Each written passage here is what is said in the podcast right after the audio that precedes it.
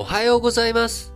2022年、令和4年2月14日月曜日。本日も新聞解説、ながら聞きをやっていきたいと思います。えー今日はね、新聞休刊日なので、まあ新聞はないんですけれども、えーまあ、ニュースに、ね、取り扱っていきたいと思いますが、あ日米韓、えー外相、外務大臣ですね。こちらが5年ぶりに共同声明を会談をして発表しました。えー日本、アメリカ、韓国の外務大臣、12日、日本時間の、えー13日ですね、えーアメリカ現地時間ハワイで、えー12日に2時間ほど会談をしました。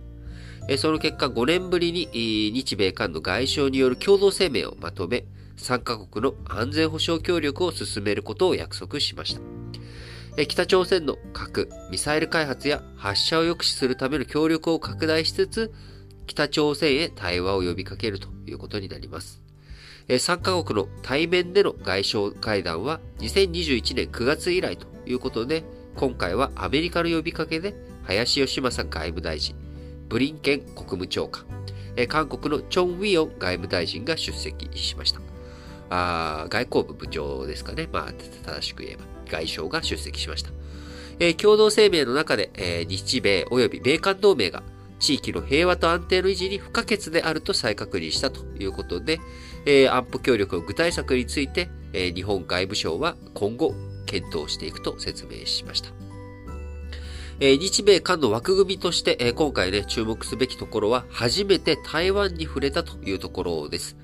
え台湾海峡の平和と安定の重要性、こちらをね、強調ということで、えーこれまで台湾海峡について、まあ去年からですね、えー日本とアメリカの共同文書の中では、数年ぶりに、数十年ぶりに触れられていくということでしたが、今回、日米韓の3カ国の枠組みの声明としては、初めて台湾に触れたということになります。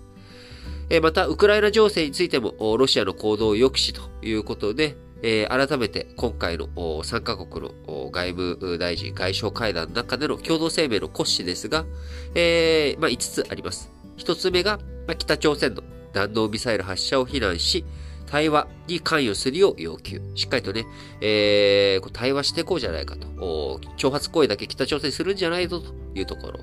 えーこちらが1点目。2点目。え日米、米韓同盟、えーこのね、日米同盟と米韓同盟が地域の平和に不可欠であるということ。えそして、日米韓の安全保障協力、これをね、進めていくことを約束しようと。え具体策については今後検討していくということですけれども。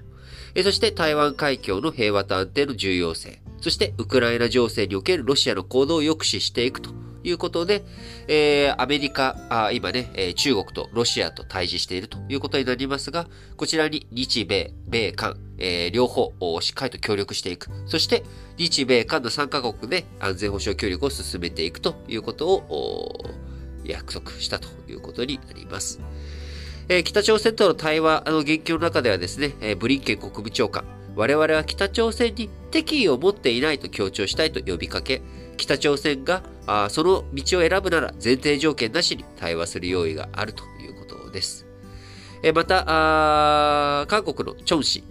ですね、え外相、共通の目標は対話を通じて朝鮮半島の完全な非核化を実現することだと確認したということで、え改めて韓国としてもですね、非核化、朝鮮半島の非核化についてしっかりと目標として持っているよということを伝えているということになります。えー日韓関係、えー元徴用工問題の対立が続いて、えー1965年の国交正常化以降、現状最悪の状態とされております。えー対北朝鮮政策に滞りが出ないよう、米国が日韓双方に関係改善を促したという、まあそういった側面もあるということです。えー日本のミサイル防衛、えーやっていく上ではですね、米韓との協力が欠かせません。